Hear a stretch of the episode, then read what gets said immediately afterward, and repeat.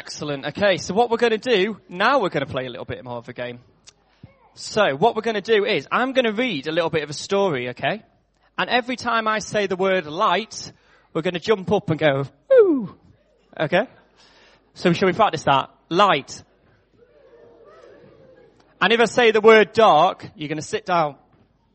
That hurt. Sit down like that. Yep. Okay, so I'll practice again. So light. Woo! And dark. Excellent in adults and uh, older people as well, um, as in the older, younger people. Um, if you'd like to jump up as well, feel free to do so. If you've not done exercise this morning and you think this is your chance now, here we go. So when I say light, you want to jump up, light. And dark, you sit down. Excellent. Okay, so we will start by standing up, just because you're all sitting down. So everybody stand up if you want to be involved. Okay, so this is a little story.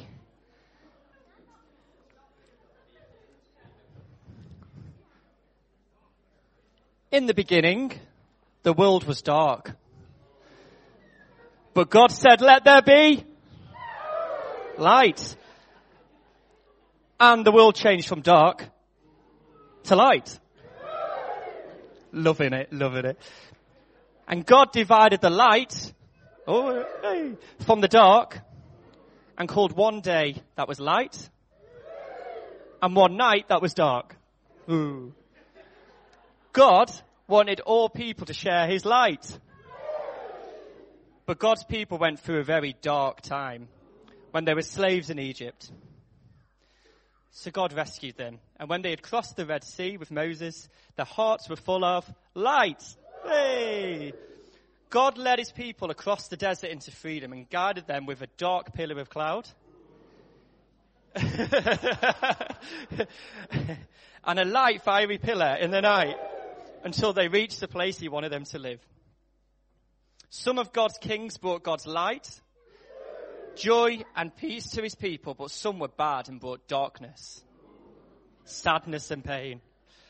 God wanted everyone in the world to share his light.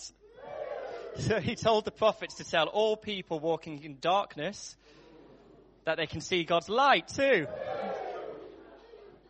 And one dark night, God's light came into the world in the shape of a baby Jesus. Jesus was born into a dark of a stable and under the light of a star. When Jesus grew up, he turned, to, turned the darkness of pain and suffering into the light of healing.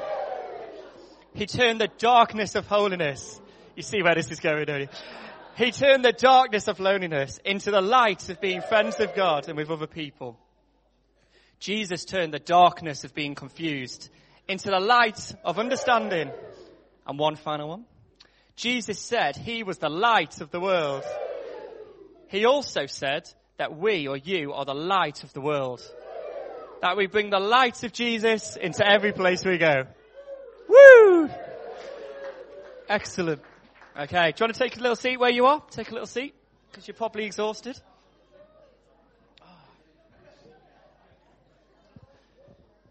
So everyone, the other day, right, the other night, sorry, I, uh, I woke up in the middle of the night. I was really, really thirsty, and I was like, I'm gonna have to go downstairs. I'm gonna have to go and get a drink. But I really couldn't be bothered turning the light on. I didn't really know where the switch was. So what I did is I was walking around in my room and I was fumbling about and I couldn't see where I was going. And then I suddenly got really confused because I didn't know where I was and I was like, oh, I didn't recognize where I was. I didn't understand because it was all dark and I couldn't see where I was going. And I got a little bit confused and a little bit, a little bit scared really. And sometimes, right, in life, it can be a little bit scary. It can seem a little bit confusing and we just don't know uh, what, what, what's going on or we don't know what the future holds or we don't know where we are and we're getting a bit confused. Ah, well, we'll get to that in a, second, a little bit. But the uh, the Bible, okay, the Bible tells us, as we heard from that little uh, um, game before, the Bible tells us that Jesus, okay, is the light of the world, and Jesus is so so good, and he's the best light that there is, okay. But when it says that, it doesn't mean that like Jesus is this like massive light bulb or something. It's more than that. Actually, what it is is that Jesus helps us in really difficult situations when we're confused, when we don't know what's happening, when we're scared, or when we just want a little bit of a, a bit of help or something. Jesus is the light of the world. Jesus helps us in those confusing and dark times. And he says, I'm the light of the world. But he also says that you are the light of the world as well. And actually, what he's saying there is he's saying you can help other people. You know, your friends and your family, your people in your schools that are confused as well, or maybe need help in something. Jesus is saying that you are the light of the world, that he wants to use you and you and you and you and you as lights of this world to bring, bring good things, to bring hope, to bring joy to people. And that is, a, in a way, is our mission when we're here on earth, is to bring light, is to bring joy to people's lives as well. So are we up for that? Are we gonna, are we gonna be light bringers everywhere that we go? Are we gonna try and smile at people when maybe people are being upset? We're gonna try and help people in difficult situations. If you want, why don't we do one final jump up and say, woo, for light? We're gonna do it. Three, two, one, woo! Excellent. Okay, do you want to go back to your seats? Warnings can be a good thing, can't they? They can stop us getting into all kinds of trouble. Um, last Tuesday, Lydia and I went uh, um, to Snowdonia to climb a, a, ridge called Crib Goch. And at the bottom of this, as you're going over a stile, there's this warning sign. It says, caution, route to Crib Goch. Doesn't really tell you why there's a caution sign there. And if you didn't know, you'd think, well, what's all this about? And it's not until you get up there that you suddenly realize, well, yes, I can understand why people would put a warning sign there. When we were up there, it was not quite as clear as that. It was blowing a 60 mile an hour wind and uh, it was a little bit foggy, but uh, it was great fun. Sorry, what was that? Not agreeing. Lydia's not agreeing. She really did enjoy it once she got down. But uh, Jesus spent a lot of his time teaching people about good news. He uh, ministered to them, he healed them, he uh, encouraged them, he taught them. But also, in a couple of occasions, he gave them a warning.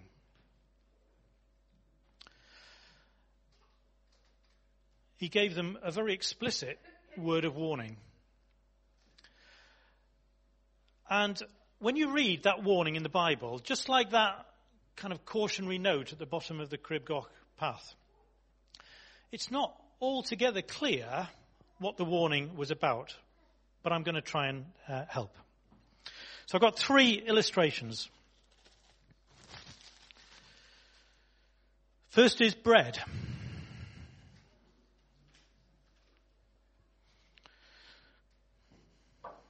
Next one is a frog.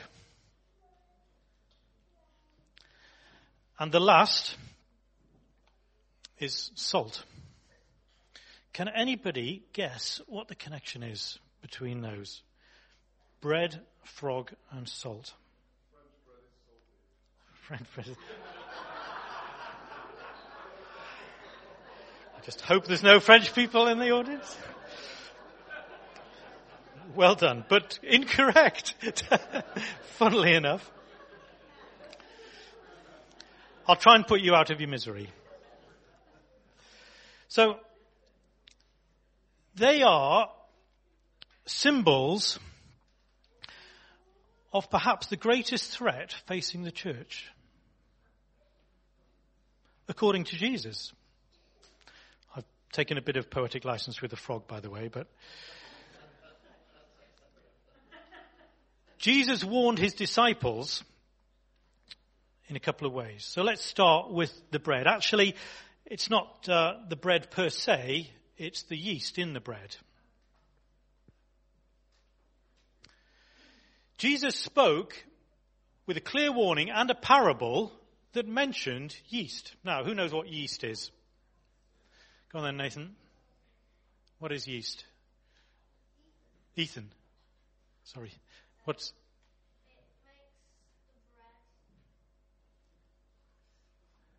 rise? Yeah. Well done. So you don't need a lot of it, but you put a bit of uh, yeast in and uh, it makes uh, the, the, flour and all the, the, the dough rise. Now, yeast is actually mold. Did you know that? It's mold that grows on the sugar and turns it into carbon dioxide, which makes the bread rise. Now, if you found a bit of mold on your bread,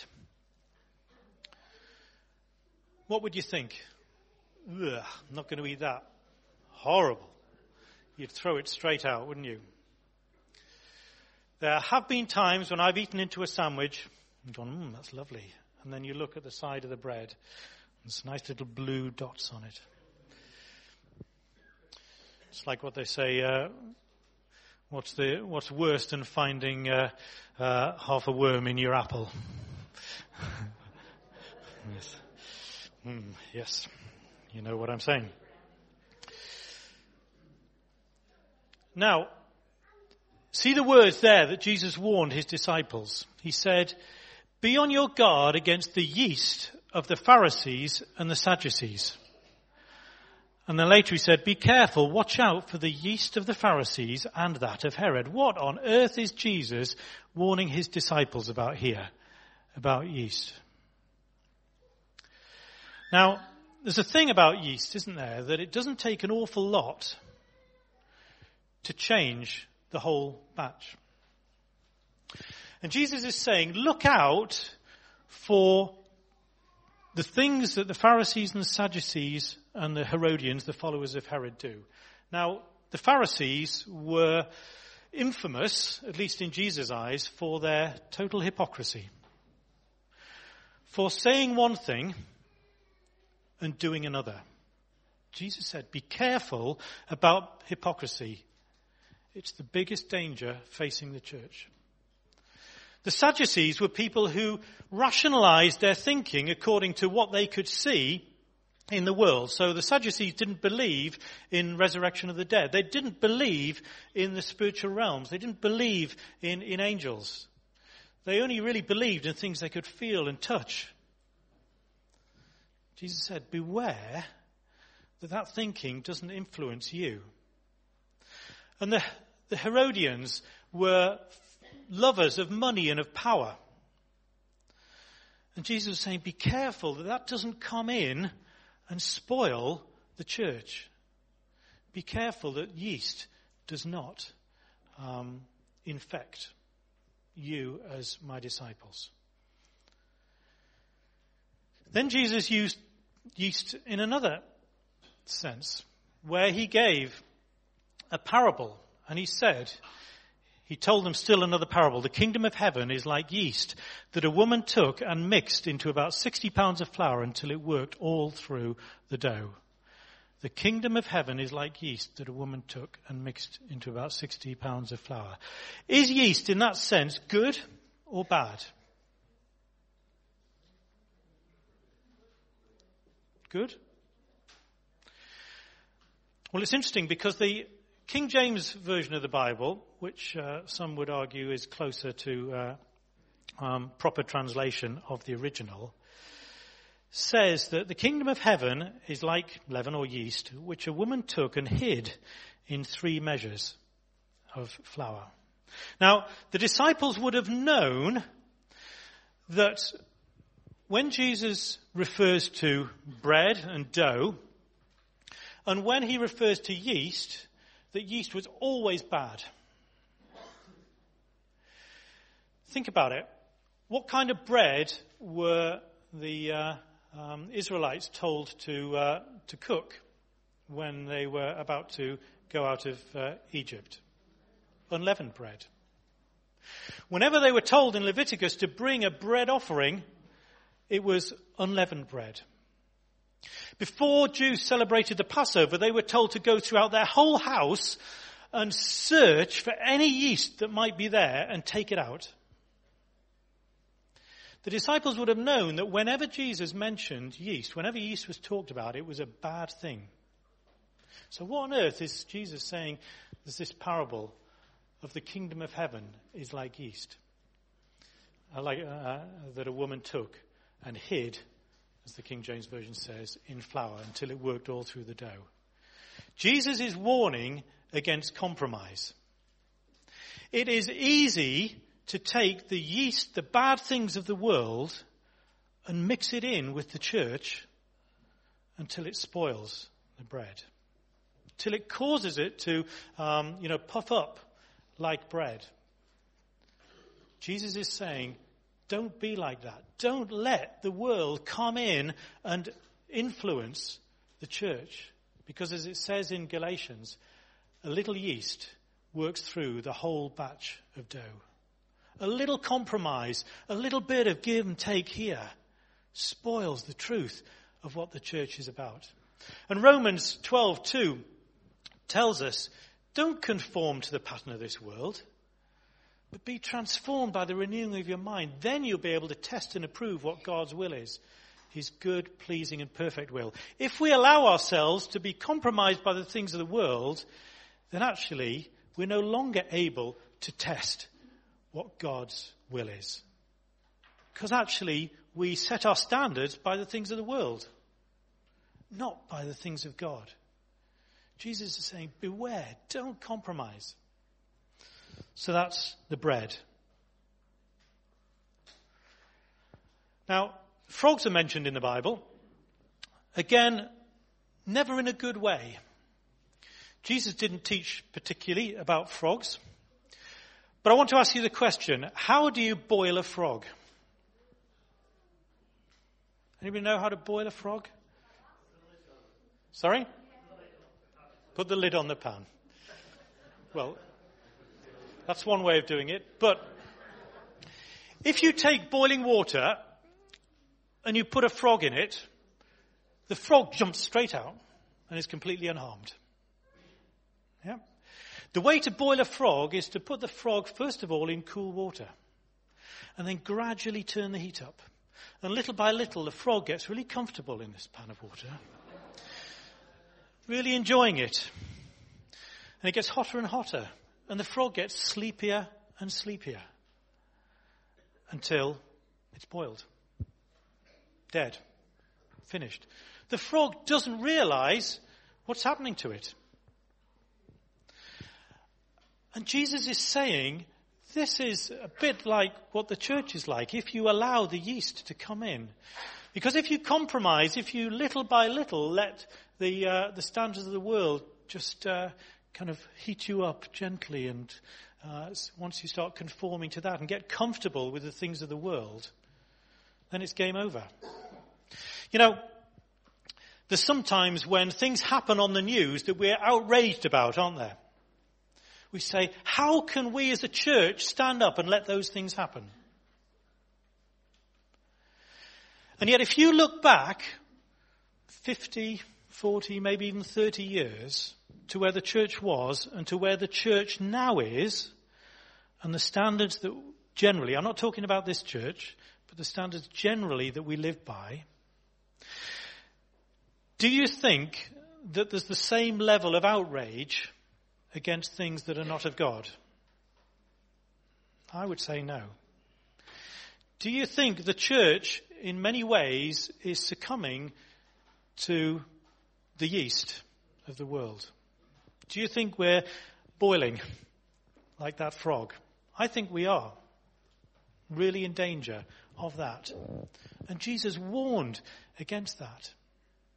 Be careful about the yeast of the um, the Pharisees, of the Sadducees, and of the Herodians. You know, you just have to look around at um, what our attitude to the Ten Commandments are. What our attitude to keeping Sunday holy is. What our attitude to the way we spend money. What our attitudes are to the way we uh, spend our time. What our attitudes to what we give our money to what our attitudes to the priorities that we give God over the things that we'd much rather do, actually. We've got to be really careful that as followers of God, we don't end up like that boiling frog. Tom. And then the last one is salt. Bit easier, this one. We've already heard um, this before. Jesus said, You are the salt of the earth. Salt of the earth. What's salt used for? Flavoring. Yeah, excellent. What else is it used for? Preservative. Yeah. So we're called to be the salt of the earth. We're called to, if you like, bring flavor to this world that God's created. To be Jesus to people of the earth. We're also called to be a preservative. Because without Jesus, then we're subject to death and decay, aren't we? But what does that warning that Jesus gave go on to say? If salt loses its saltiness, what's it worth? Nothing. Absolutely nothing. Except to be thrown out and trampled upon. So, as the church, if we are to be salt of the earth, then we have to be distinctively flavoursome. We have to be that preservative. We have to be different. We have to stand up. Do you think that going back to the, the parable of, uh, of, the yeast and the woman kneading it in, some people would interpret that as, you know, if the kingdom of God is like yeast, we're there to, to, to, to cause the, uh, um, the world around us to, to, to rise and, uh, and be full. And Jesus is saying no.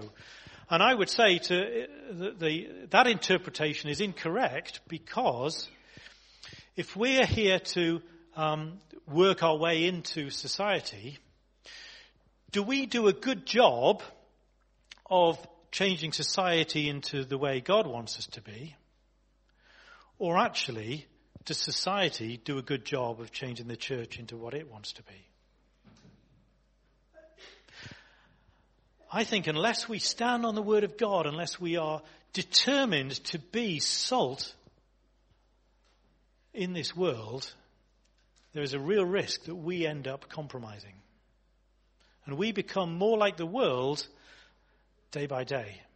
And Jesus says, no, you are salt, you are light, you're there to shine out, you're there to be different. So, bread, frog, and salt are illustrations of the warnings that Jesus gave against compromise. The biggest threat that faces the church. It was, and it's not a new thing. Jesus warned the church 2,000 years ago that yeast was a bad thing. Compromise was a bad thing. We needed to be distinctly different. So why do I say all this? Well, A, it's a warning from Jesus. B, when I look around yesterday at, uh, as I was driving um, to and from church to the light party and seeing um, young kids walking around in black uh, Halloween costumes, going from door to door, um, saying trick or treat. It broke my heart that the world is so consumed in chasing after things of evil, things of darkness, rather than things of light. It broke my heart that people would spend their uh, their pocket money on on uh, various costumes and so on, make every effort to go out into, uh, into the darkness last night, but then don't want to come into church to share the light. It breaks my heart that the world has so much of a pull on people, so much more than it seems the church has. We as a church need to stand up, to be salt, to be light in this community. And the great thing is, that Jesus has won the victory already. yeah? It's not like it's a battle that we have to go out and win. It's a battle we have to fight for sure, but it's already been won. Just when God said, let there be light at creation, so also he brought light back into the world in the shape of Jesus. And he left his Holy Spirit that um, we too might be that salt and that light, that uh, distinctive difference in this world. So, church, I say, don't compromise. Be prepared to be different. Be prepared to stand up and stand out for Jesus. Because that's what we're called to do. And if we lose our saltiness, we're no good but to be thrown out. If we allow the yeast of the world to come in, then the whole batch is spoiled. Let's pray. Lord Jesus, I thank you that you have won the victory. I thank you that you are the light of the world. You are the hope of all the nations. Lord, help us to be like you, to be worthy of the name Christian, to be distinctive, to stand out, to be salt and light where we are. Guard us against compromise, I pray, that your name would be glorified. Amen.